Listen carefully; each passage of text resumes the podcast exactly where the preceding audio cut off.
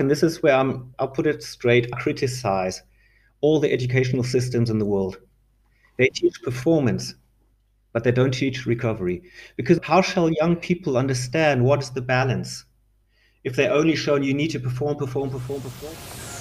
Mostly Awesome, a podcast about the wins and fails of innovators, brought to you by CDTM in Munich.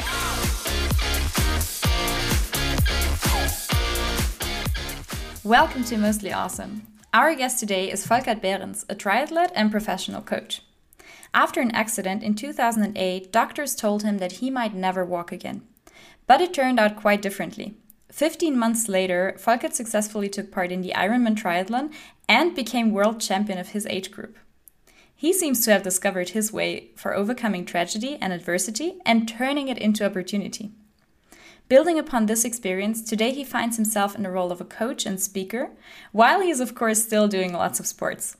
With his 20 years of experience in mentoring individuals, teams, and companies in finding their unused potential, he has lots of wise insights and inspiring words to share with us. He talks about taking risks, believing in ourselves, striving for more, but also about being patient and taking breaks. We hope this is going to leave you inspired and you will enjoy this conversation with Volkert as much as we did. Now, before we get started, let me briefly walk you through what we've talked about with Volkert. We start off by finding out how he keeps the discipline to do triathlons, what is the importance of off time and relaxing, and what ambition can look like for different people. We also discuss the differences between ambitious or striving and status quo people. Finally, we heard about Volkert's personal story of how he turned adversity into opportunity and what are the lessons he learned from this experience. So, without further ado, let's welcome Volkert Behrens. We are very excited to have him on our podcast today. So, Volkert, thank you very much for coming to Mostly Awesome. We're super excited to have you on here. Thanks a lot, Lisa and Tim. Thanks for having me. And I'm seriously excited and I'm stoked. I'm on it. So I'm looking forward to this. Let's see what happens. Cool. So we will start with this episode right with the first question that is actually coming from our last guest, who was Saskia Bruysten. She's a social entrepreneur and investor. And her question to you, Volkert, was how do you go on way beyond 3 times sports a week and keep that up for so long? How on earth do you keep the discipline to do triathlon? Well, I think everybody who's a nerd doesn't have to discipline himself. He's just nerded. So for me, sports is just one of my parts, one of my life parts, which actually makes my personality as well. So I don't need to force myself. It's something which draws me. It's like a magnet. It's something which, it's not an addiction, by the way. It's very important. There's a big difference between addiction and let's call it a satisfaction. I think addiction is something you need to do to get something out of it. And I do it for some different reason because I give something into it. So for me, it's organization. Yes, I do have a high hourly job. Yes, I do have a family of 2 very young kids. But at the end of the day, it's also kind of, and this is where the discipline comes in, a kind of timing structure. Okay. So you said for you, it's about giving something into it. So for you, there's nothing coming out of it, or is there any? No, good question. It's actually, of course, normally if you give something into it, it's like an invest. You hopefully get something out of it. So what do I give into it? I give into it my time. I give into it my devotion, and I give into it my mind. Because I must seriously say that I use the triathlon not only to do sporty performance, but also to reflect what I've been experiencing, and also to project what I'm going to be doing as next. And this is what I give into the sports, and it's quite interesting. The sport reflects what I'm thinking, because sometimes you don't need to speak to people because a lot of things are already there. You just need to speak to yourself. And don't worry, I don't go to a tree and say, hey, tree, how are you? It's just like sitting on this bike, for example, or going running, or whatever. It's just like a period of time, which is selfishly for myself to reflect what I'm thinking. I mean, you might know that my company is called Movement, right? And yeah. You know where the name came from? I sat on a bike. No, let's put it from the beginning. I have a good friend. She has a big marketing company in Hamburg. And I used to be calling myself FB Optimizer, right? Volkert Behrens. Yeah, exactly. And she was saying, Folly, you know what? You don't optimize things. You do something totally different. So that's a really crappy name. And I said, okay. And then I said, what do I need to do? She said, you only come back for the next coffee when you've got a decent name for myself. I said, okay. So I hopped on my bike and I was biking like 5 hours until I came out to the idea and I was reflecting, you know, all these things you as young people do is like, is purpose, need, this, that, and whatever, claim, blah, blah, blah. And then I came to the base, you know, I move people and I think about things. So I use the ment. And then this twist came in movement. Yeah, what? Movement. Yeah, and if you put the hyphen in between, you have move, ment. Because you move to use the ment, and you need the ment to move. And this is where this twist came out, and this is where I really learned for myself, you know what? Use sports, especially triathlon, as a device for yourself for creativity. And it seriously works, so yeah. So I was wondering, we also listened into another podcast of yours, and you said that at the beginning, you kind of came to a level where you finished in the top 10, and you kind of got obsessed with triathlon. And then there was a while where you said you lost your why, and you actually quit a race. So I was wondering, what was then, I mean, now you found back your way back to triathlon. So what was the why that you then found again? Let's put it this way. First of all, I had lost the why because I didn't see the reason why. And this is something I've learned of life. And well, this is life experience. And you can't make experience on speed. You make it of life. So it's something which takes time, unfortunately. But on the other side, it's a good thing, is that I've learned to listen to life. And, you know, life is so intelligent. It tells you actually everything if you just want to listen. And at that time, when I quit triathlon, I just noticed that, you know, You need to be able to hurt yourself. You need to be able to dig deep. You need to be able to train every week, like 4 to 5 to 6 times so intense. And you need to ask yourself a base question, which I would want to put out to anybody, not only connected to triathlon, but in general, who are you? And I'm not asking for the name. I'm not asking where you come from. Who are you? What makes you? And at that time, for example, I noticed I'm not the person anymore who is wanting to hurt himself, is wanting to do the compromise of being traveling and not seeing the family. And I just noticed that. And during this competition, it just struck me. And I said, no. And as I said in this podcast, I was actually second in the race, the Danish championships on the long distance. And I was running half marathon. I was second. Everything was cool. And suddenly I just stopped. I said, no, why? And this is pathetic, but I quit triathlon in that moment. I flew back to Canaries, where I was living at the time. I'd grabbed my wife and we went to Fuerteventura and 2 weeks vacation. And then it was okay. The triathlon came back because suddenly something was calling me. So I don't go there, shout to things. I just wait till things call me. And it was again this like, hey, you know what, dude? You could start doing a little, or maybe go running for a little. No, running is too difficult. Go biking. So I started biking. And I slowly got drawn back to it. So I was never searching for it. It called me. And this is with the biggest twist which I had. Because before everything which happened to my life, I was always looking, shouting. I think I was one of the loudest because I was give me. I want. I can. I will. Well, I can't. But, you know, things in life are so cool sometimes, even if they appear to be so negative, because they have so much content for themselves if you are willing to listen to it. And this is where, you know, I asked myself the question, who am I? And I was not the person for triathlon. I was not the person for hurting. I was the person who needed his family, retrieve, reset himself, and look what's coming next. And the why, as I said, was something which started calling me. So, and in the moment as well, I'm preparing for another competition because it's calling me. I'm not searching. Can you say what is calling you exactly? What always draws you back? I mean, you want a seriously honest answer, right? That's what we're here for.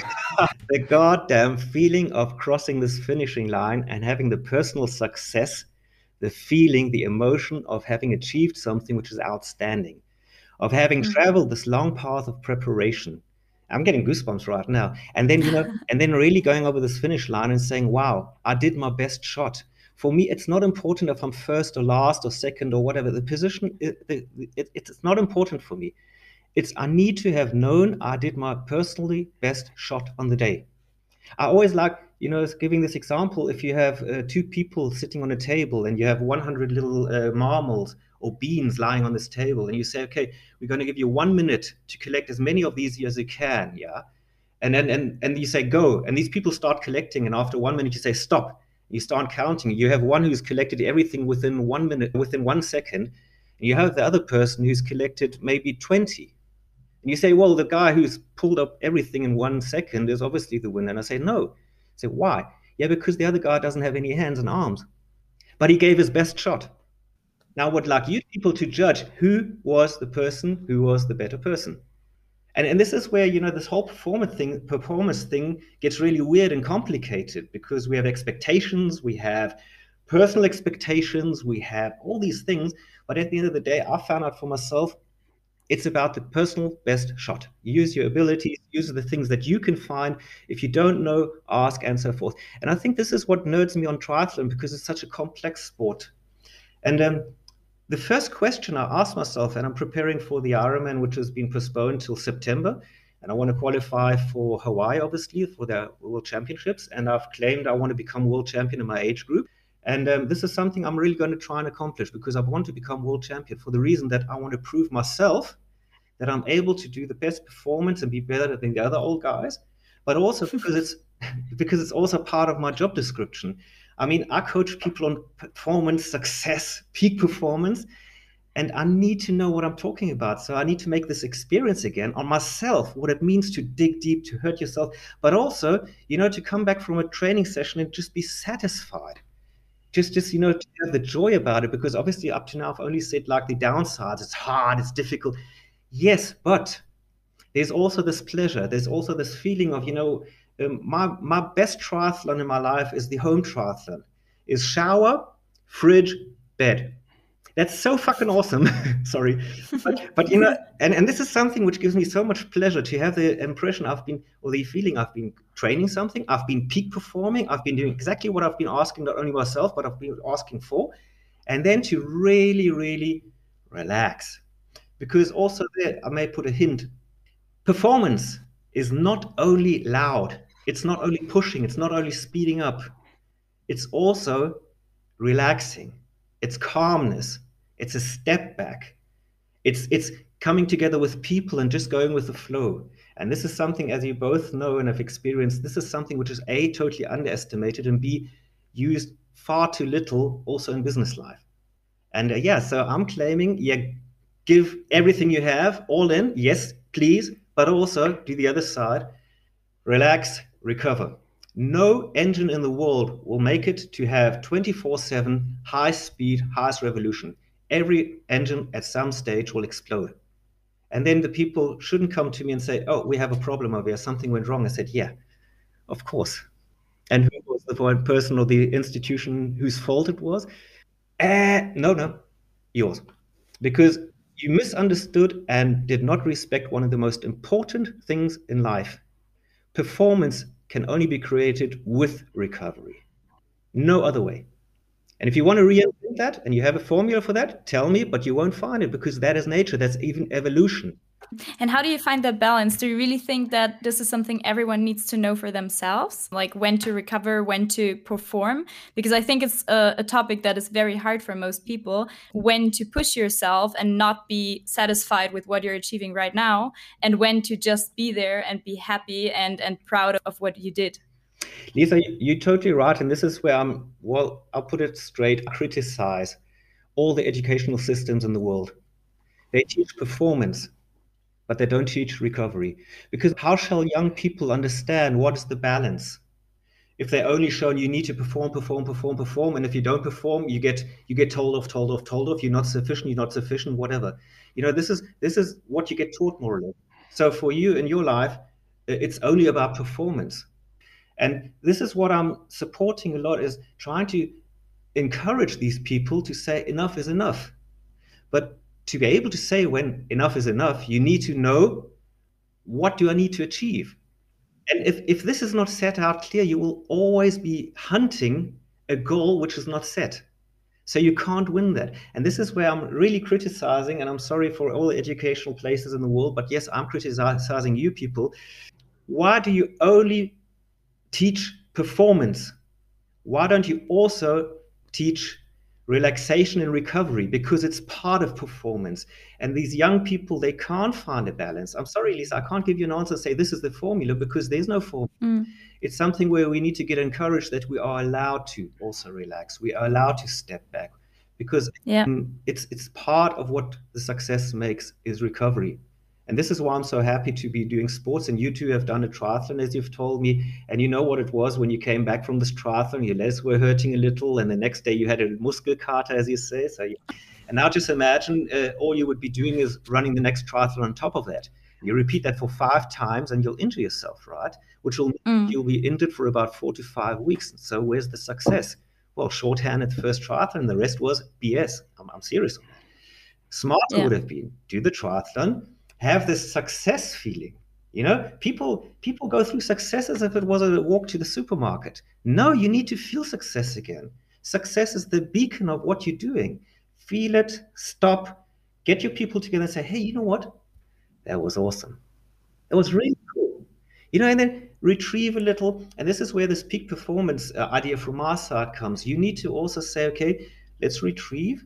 And in the right moments, you say peak performance. And then you know exactly it's a window you open where you give your absolute best. And then you close the window and you go to the next step. Yeah. Have you always thought like this? Or did it come with experience? No, I have not always thought like this. No, I was, maybe I should go back in my life. I was born and grew up in South Africa. And at that time, South Africa was a very, very racial country. As you know, it was the apartheid. And I was at boarding school. And, you know, boarding school at that time was really getting caned on the, you know, when you did something wrong, you were hit with a stick and things like that. So it was quite gruesome. And I was taught to function. There was black and white, literally, not only a color of skin, it was also you do right or wrong. There was nothing in between there. So if you were right, you were okay. If you were wrong, you were punished. This is where I came from. And then I moved over to Germany when I was 15. And then Germany was like, hey, ho, here we go. You know, you could do whatever you wanted to. You could just be yourself and, you know, you could be cheeky to the teachers. You didn't even need to go to school. And I used that, obviously. I think I was the worst scholar you could imagine. I just was all over the place, but not there where I was supposed to be. And then something happened when I was in the 11th grade. Is obviously I failed the class because I just didn't. And this was, I would say, one of the first times where I noticed, you know, sometimes you need to start drawing decisions. And this was, and it happened together with my best friend at that time, Stefan. That was really cool because that also taught me something. I don't need to always do everything on my own. If you have the right people around yourself, and this is about teamwork, it's about company choice. Oh my God, things you can achieve things that are awesome. They're just like crazy. So what happened is that Stefan and I, we sat down, you know, having a break and said, what are we going to do now? Are we going to go off the school or are we really going to kick ass? So we agreed on, we're going to give kick ass, peak performance for 2 years and graduate our Abitur. So he, I think he did the best of the school. I was one of the best as well, doesn't matter. But it showed me, you know, sometimes you need to draw decisions and really go for it. You need to sometimes say, this is how I want to do it. So decide. And through my life, a few times, there were decisions which came this way. And that taught me after and after that, yeah, you should be thinking on, but you're also allowed to think off. And it's courageous, obviously, because society doesn't like off. No. We just go on. Okay, it doesn't work anymore. Let's get a new one. And you know, this is the problem. But at the end of the day, no, I didn't always think this way, because what my life taught me is that sometimes life is more intelligent than yourself. Just listen to it and notice, no. It's not always on. It's also off sometimes. Yes. So now I do have to ask, because I mean, this podcast is CDTM related and we are an educational institution.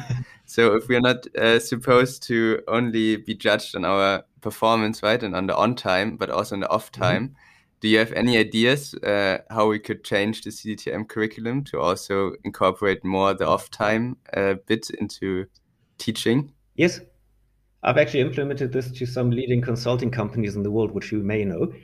Is yes, for example, you should all have the courage to put on yourself 4 hours, meaning 2 times 2 hours of just time for free disposal, whatever you like to do. And everybody, 4 hours, oh my God, we can't afford 4 hours. Oh my God, this is like 15.5% of what we own. No. I tell you something, these 4 hours, 2 times 2 hours will be the most creative, the most communicative, and the most empowering hours of your whole weekly roster. I can promise you that. You can both feel it already. It's like, yeah, this, yeah. You know? And this is already like what I like to install is magnets. It needs to be something which is attractive to the people. It needs to draw them there. You don't need to push people or pull people. You need to be so good that you install magnets, that the people go there for the reason why. And I'm not a cynic friend, you know, saying, okay, the purpose and this. No, no, no, this is too much theory. It doesn't help you. It gives you an idea, but it doesn't really help you. But I've experienced, and I've, as I said, I've recommended this to companies which are consulting the world. Yeah, is that the managing directors have 2 hours per week, which is for like valuable for, I don't know how much bucks, for free disposal time. They can do whatever they want. And it's put in their timetable. Yeah, doing the work time, yeah, right? Yeah. And the effect is that these people are overperforming far more than they were before. And this is why, if you ask me directly, and I'm sorry that I'm criticizing your own institution, if you would ask, I would really recommend 2 hours per week where you people can decide what you do. In this time, I would really, really, really recommend use this time for whatever what you like, but be present and you can decide whatever you like. I've been recommending, not this in particular, but I've been working with this idea since a few years, and I could be telling you what the experience and the feedback of these companies and the communities is, what happens in this time. But I can only say generally, it is highly, highly beneficial. It is an invest of 4 hours per week, which will have an overproportional effect on your doing, your being, your community, and at the end of the day, of your performance as well. Yeah. No, I think this sounds wonderful. We'll make sure to forward this. Okay, so one question I have here. So often in my free time, I actually end up doing sports as well. Like I go running a bit. Yeah, once I did a triathlon as well. So, but still, and also, although I do it just for fun, right? I still have a tendency to say, okay, see, now next time run faster, run longer, or maybe if I go climbing, like maybe I can climb something more difficult. So I also end up pushing myself even like a bit more. And then I wonder, okay, that's like, this is my free time, right? So does this actually balance me out, or am I getting more stressed at the moment? So my question to you is, what role should like ambition play in sports and in this time off, right? But still, I'm kind of struggling to find a good balance there. Do you have any tips on that? I think ambition is something very, very personal. The first question you should ask yourself, maybe, Tim, is, am I doing this really for myself? Or am I doing it to actually be able to show that I'm performing good enough in front of others? And that may be either your family or your best friends or your environment. You know, this is, I always say, courage and honesty. Have the courage to ask this question and the honesty to also answer it. Ambition, for example, if you do it for yourself, is, I think, very healthy. I think it's good to have ambitions. I think it's good. It's necessary as well. You know, if you want to go on a journey, you need to have the motivation, and motivation comes from movement, is the emotion, right? And it's the same if you want to achieve something. You need to really, really want to have the ambition as well to achieve something. But where it goes wrong is that, what's your goal setting like? When are you going to be satisfied? When is enough? Yeah. All these questions. And then there, I would, if you would ask me now personally, and between us two, I would say, yes, please be ambitious, but be ambitious for the right reason, that you find personal satisfaction. Mm-hmm. And if the satisfaction then pleasures the others, fine. But don't do it for the wrong reason, for the others. Start with yourself. I totally agree. Goal setting is super helpful. But why should I set myself now an arbitrary goal of, I don't know, running 10K in 40 minutes? Like this is just a goal. Like I push myself to that boundary. And then if I do get 40 minutes, why should I not just say, okay, but next time I have to do 39, right? So yeah, Tim, because you've already asked yourself the right question. Who am I? You're an ambitious person, right? Yeah. And this is why you do that, because you need this ambition feeling. You need to search something. You need to have the feeling that you are valuable. You know, if something's on the shelf the whole time at the same place, it has its base value and that's it. And that's, I call them status quo people, which is totally fine. You don't need to be an ambitious person, you know. You can be a status quo person. That's fine for you. The problem will become that other people start judging you. And then you start feeling like, oh my God, now I need to move because I'm not the norm, or whatever will happen. Now, you've already said this with yourself. Why should I be going from 40 down to 39, 30, for example? Why should I be doing that? Yes, because you have an ambition, Tim. You have a drive. You have questions you want to answer yourself. Am I able to do so? And you already treasure not only getting the result, but how am I going to get there? That's something I can, within this short amount of time we've spoken to each other, tell you straight in the face that you are a highly ambitious person, but you don't have a clue of putting the goals in the right place, that you have this satisfaction of saying, cool, I've got this intermediate level and now I can step further. What I think a lot of people do wrong, let's call it, is they try to climb the Mount Everest in one go. Nobody's ever made that. Now you have like base camps. And these base camps, for example, are intermediate goals of ambition. And I think that's a very old and very used comparison, but it works very, very well, yeah. So your ambition, or the people's ambition, is there's something calling you and you want to give an answer. And that is not everybody. As I say, people can be status quo people. People can also be people who are like, I don't care people. There's people who say, you do the job and I'll take the glory. And there's people, they are front runners, they run and run and run and run. And people say, why are you doing that? Well, it gives me a pleasure. Yeah, what for? I don't understand, yeah. And this is why I think there's no answer to your question of saying this is the formula, because we have like 7.5 billion people out there and they're also different personalities. Mm-hmm. And this is why I'm also hoping that educational systems will become even more personalized, because our future will be really people who can perform in the moment for the reason with the best possible result.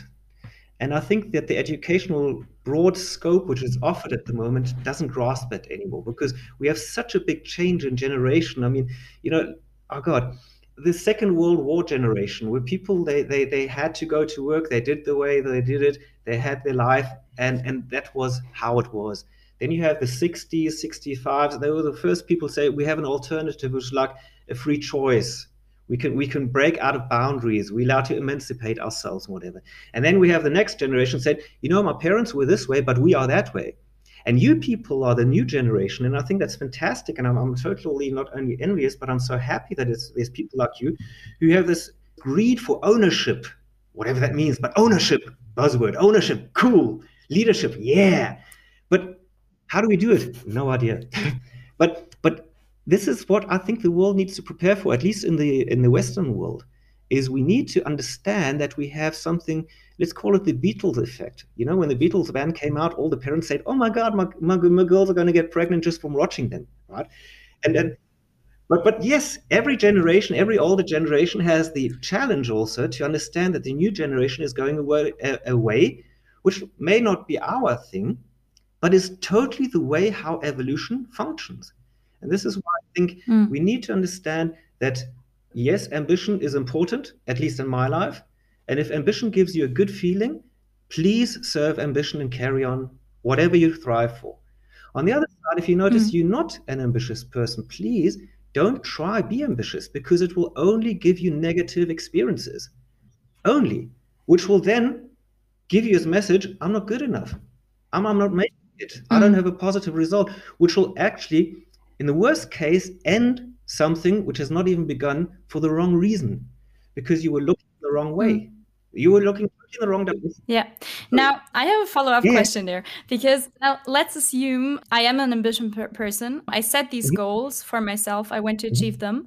What role do you think should measurement then play? Okay, this is a good one. Measurement in sports, if you're talking about world championships and Olympics, I think it's fantastic. It's necessary. And it's exactly the reason why we have this, because the people want to know, this is the number which has been achieved here. This is the result. And now we can talk about it. In sports, if it were on a personal level, it's tricky. 95% of the people who meet me and talk to me, and then they have heard that I'm a world champion and I'm a European champion, all these things, will say, well, I'm not a good runner because, you know, I only run 55 minutes and whatever. I say, and?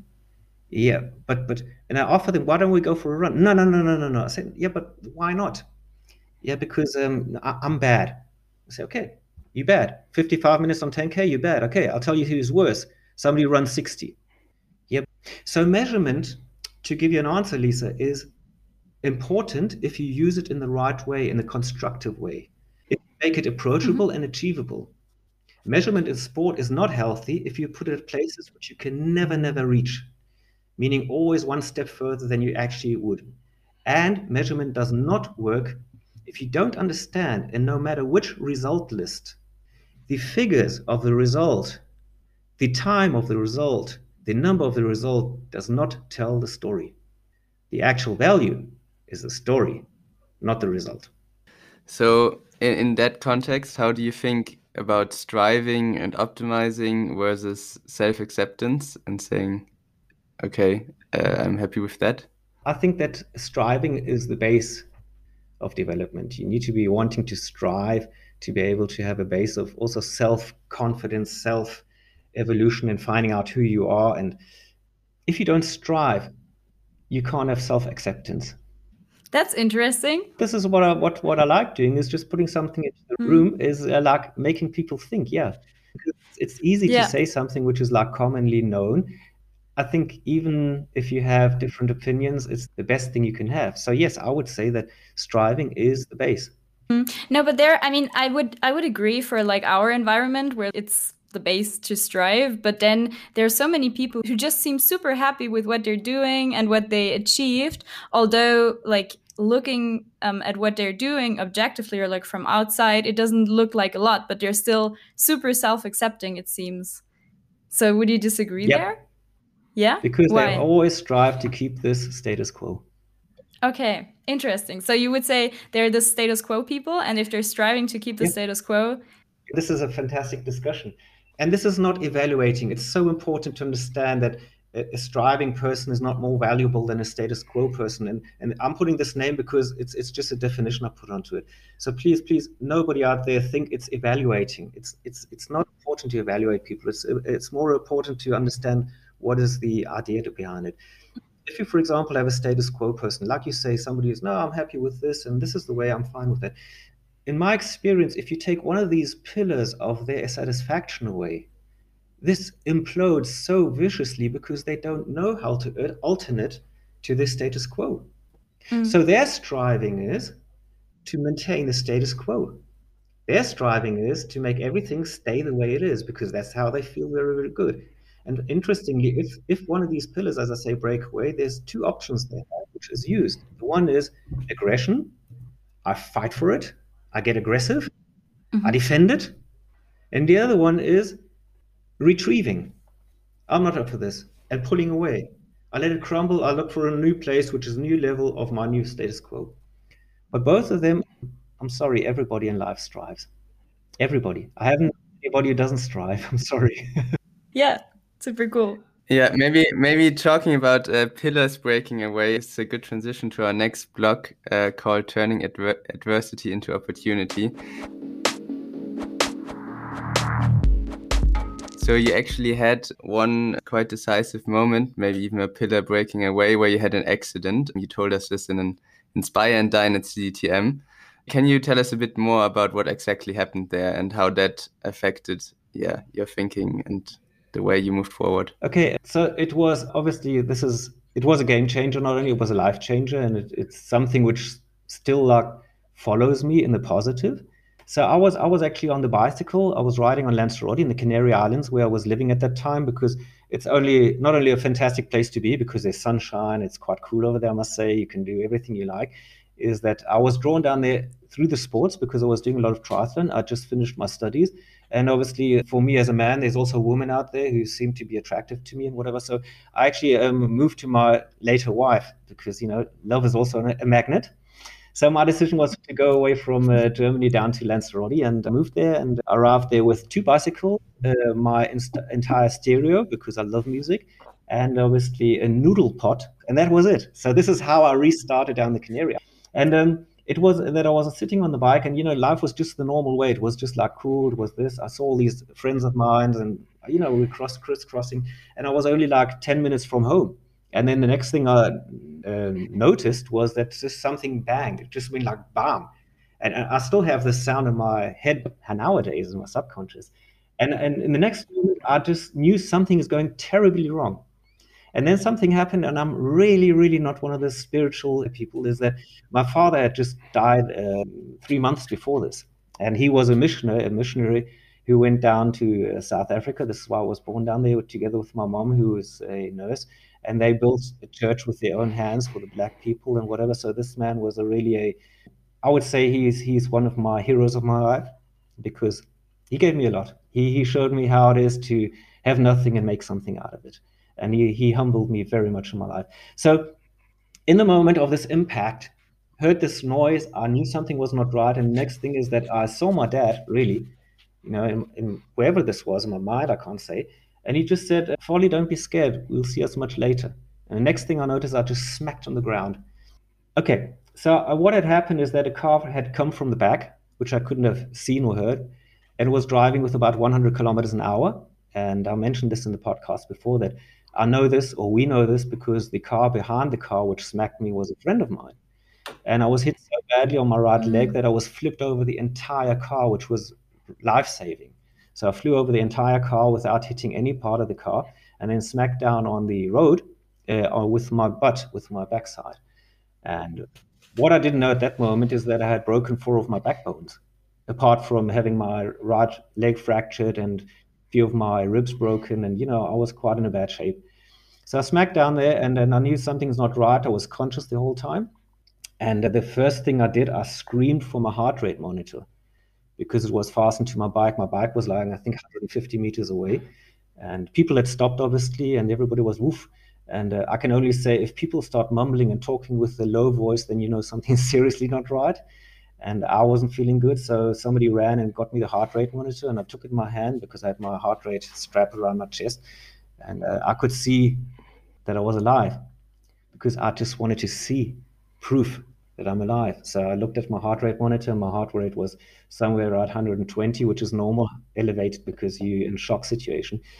And okay, so what happened then is that the people called the ambulance, and I was lying on this road for what I was told afterwards, 45 minutes, because in Canary Islands, if you call the ambulance, you get the call over to Gran Canaria. Gran Canaria tells Lanzarote, and Lanzarote sends, and Lanzarote had sent the ambulance to the wrong place of the island. So I was lying on this road like 45 minutes. I was shivering and everything, and a lot of things go through your mind, you know, you get scared. It was totally out of control. I was controlless. I was in the fate. I was in the situation of, you know, yeah, let's see what happens next. So at last, there was a medic coming and the ambulance, and they shoved me into this ambulance. And this medic was sitting on the right-hand side of my head. And I looked at him, and I was conscious the whole time. I couldn't feel my legs. I was hurting badly. And then at some stage on the ride to the hospital, I just said to this medic in Spanish, I'm going to give you my life in your hands, and passed away because I was done. So when I woke up again, I was in the hospital, and again, the people were talking with low voices, and then I was like, okay, tell me what's wrong. Well, you have this, you have that, and whatever, and yeah, you've broken your backbones. And the probability that you're going to be walking is like very, very, very low till zero. Okay. And this is because you asked, what did it do to me? It was devastating. It was like, I always called it my personal ground zero. It's like, you know, life has been just normal. You're so close to your normality of life, like 10 minutes, and then you come back to your normal life. And then suddenly just fate comes in, like saying this because it puts it so clearly. Fate is like the party crash of your life party who's not invited. He comes there, makes a huge mess, and just shoves off. So how did this influence you as a person? And maybe then also you becoming a coach? So it influenced me in the way that obviously I need to, first of all, accept the situation. Analyzing, accepting is the first thing I think people should do if something comes up which they don't know and they want to change. You need to accept that it is not the way that it was before. Secondly, was you need to decision. What are you going to do? Are you going to try to become the person who you are? And I'm doing a shortcut on this because obviously it's a little more complex. Are you going to be the person who you were and try to recreate yourself? You're going to accept that you won't be able to be the person who you were and create the new person of the future who you will be. And this was a huge, huge, huge learning for myself that I don't spend a lot of time on my past anymore, but I use the past heavily to create the future. And this is something I really learned out of the situation. The next thing is goal setting. You know, I was so ambitious, obviously, the old Folly, you know, here we go, ambition, ambition, ambition, is that I forced my recovery so badly that at some stage I was standing on my right broken leg so heavily that it re-broke. And it taught me something. Hey, ambition kills perfection, but perfection creates ambition. So I understood, why don't you put a very good, ambitious goal setting which is the perfection I need, achieve that, have a rest, reset, carry on. And this is what I also, the claim I put in the last podcast is ambition kills perfection, but perfection creates ambition, is exactly because I learned perfection is nothing negative. It's not a pressure. It's understanding to use your resources in the best possible way and then carry on, which doesn't mean that you're not an ambitious person. You're just a smart person. So what did it do to my coaching? So biggest takeaways, let me wrap up, is first of all, acceptance. Secondly, don't use the past or the negatives as downsides. Use them as potential, as upsides. Everything which doesn't work has the highest potential. So focus on that. Everything which is perfect, you can only polish. You can minorly adjust it. Secondly, don't try repeat what you have done. Try and recreate what you will be doing. The big sports winners, like in tennis, Nadal, all these people, they don't repeat success. They recreate success every time. This is what I learned as well. And obviously, every morning, I decide what's the day going to be. I decide. No matter what comes, how am I going to deal with it? There's days where I say, you know what, I'll go with the flow. There's days where I say, you know, if there's something which comes up to me and I can't cope with it, I'll just retreat. Or I'll say, no, today I'm going to kick ass. This is something because you have far more control about it than you think. And what happened most is if you don't understand that if, for example, take a snake, has no legs, do you seriously think this snake is running around the whole life thinking, I don't have legs, I don't have legs? No. And this is what I did. I said, okay, the situation is not as before, so I accept the situation, go forward. So I can't walk in the moment, but I can use my foot and my toe to move it. So this is how I not only handled, but what I took away. And what did it do to me as a coach? Because obviously I've been coaching people before that. I seriously understand if people come to me and say, I don't know how to carry on, because I know firsthand what it means to be at a ground zero. And I'm wishing everybody you don't need a ground zero in the depth as I've experienced it, because it is a tough one. But every single person on daily basis, hourly basis, weekly basis has a spot where he says things feels, I don't know how to carry on.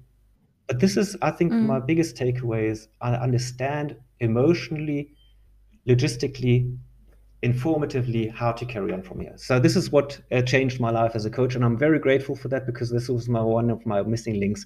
Because yes, knowledge more than enough, and experience, yes, more than enough, but this is a niche which I hadn't had before.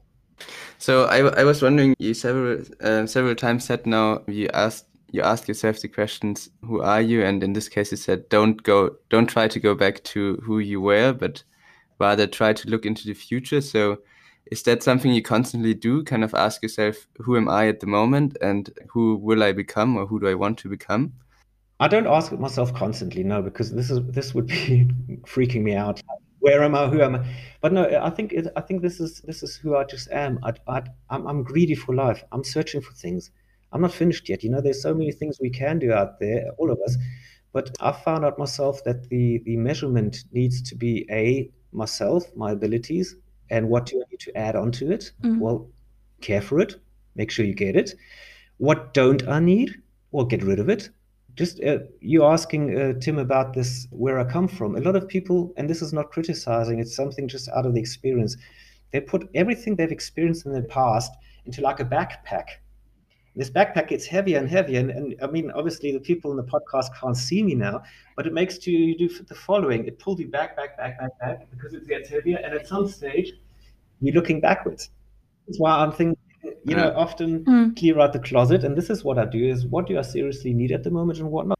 And no, on daily basis, no, I'm not asking who am I and whatever. I ask myself this generally, if I pick up new ambitions and new questions and new projects as well, especially when, for example, companies ask me if I can support them, is the first question, am I able to support them seriously? I'm serious, somebody who judges first himself, am I good enough to support what the question is? And this is where I use this, but no. Apart from that, there's so many things I love doing out there, so many projects coming up, and I'm happy about that, yeah. All right, super cool. So maybe one question before we move on to our more practical toolbox. As this podcast is also for rather young and ambitious listeners, do you have any advice for them, for people who are looking still for their journey and for their path in the world? Any advice from your side? First of all, be patient, because decisions are made out of experience. And as young people, you can't have the experience yet of knowing exactly what you want. You have ideas, and people then think like, and this is just our society, because we are this society of thriving, of development, of success, of industry. Often I've noticed that people decide too early, let's call it. They're not sure yet, but they need to decide because of expectation. Not the self-expectation. Yes, sometimes as well, but the expectation of society that you at some stage need to know what you're going to be. My biggest advice would be, well, decide, but be sure to know it's not the final destination. So stay flexible in your mind. Because one of the biggest advantages of the generation we have now is choice. So yeah, decide. Maybe it's a wrong decision. And well, doesn't pay my salaries, or my debts, or my daily business, then do the following. Why don't you use it as a vehicle? Use it. Exploit the situation you're in to become the person you really want to be. I've seriously recommended this to people. You know what? Go to work, let's say, for 1 year at a well-known hamburger chain in the world. Go there, just work your butt off. Use it as a vehicle to fill your account to then be able to do what you really want to do. It'll help you a lot, because in this time when you're standing in front of this burger, turning patties and whatever, you have a lot of time to reflect, and especially to find out what you don't want. That's super nice. No, it's seriously the way. I don't recommend people to say, find out what you want. I recommend them find out what you don't want. Because excluding system is often the more efficient one, because you know what you need to defend. So my advice, as I've said, is like, be patient. You don't need to be perfect straight away. In no ways. Yes, you have a choice. It's the highest privilege and luxury we have in our world. A person without legs does not have the choice to stand up anymore. And if you notice you don't know it yet, well, use a vehicle, meaning go and work away and use it. Use it, exploit it. And this is what I need to be careful what I'm saying, but this is what I also suggest to people who, for example, working at places where they don't like working. And, you know, I work a lot with people who do want to change. And why don't you do the following? Make a plan out of it, strategy. Exploit the place where you're working at the moment to the utmost. Take as much knowledge as you can. Take as much earnings as you can. But prepare yourself for the next step. You young people out there, you have a privilege. You have the privileged choice. Choose not wisely, but choose in a way that you say, this is not the final destination. I can be patient, because yes, choice is made also by experience, and not experience of the others. It's personal experience. It's your experience. And this is why I pledge, please give these people 4 hours a week. Sit down and talk about things like that. Seriously, people need to understand that they are not the only ones, especially as young people, who have doubts, who are scared, who don't know if they're good enough, who think like, I need to be perfect now, I need to choose now. If you sit down and you find out, and this is what nerds me so much. I'm sitting on, as I've mentioned, on writing a book, and it's called Checksum. Is the checksum of the things of experience, because also on the sea levels, and you young people are not the only ones, there's a top 10 of the sea levels. It's always the same. It's just a different company. And this, I think, this makes community. And this encourages really, for fear of failures, talk about the things that you don't really talk about. Nice. Awesome. So now, Volkert, moving on to our very last section, just a few rapid questions. What is a book everyone should read? Nelson Mandela, Long Walk to Freedom, 100%, because this man really changed the world. Nice. An app everybody should download? No coaching apps. I would recommend strongly GoodNotes.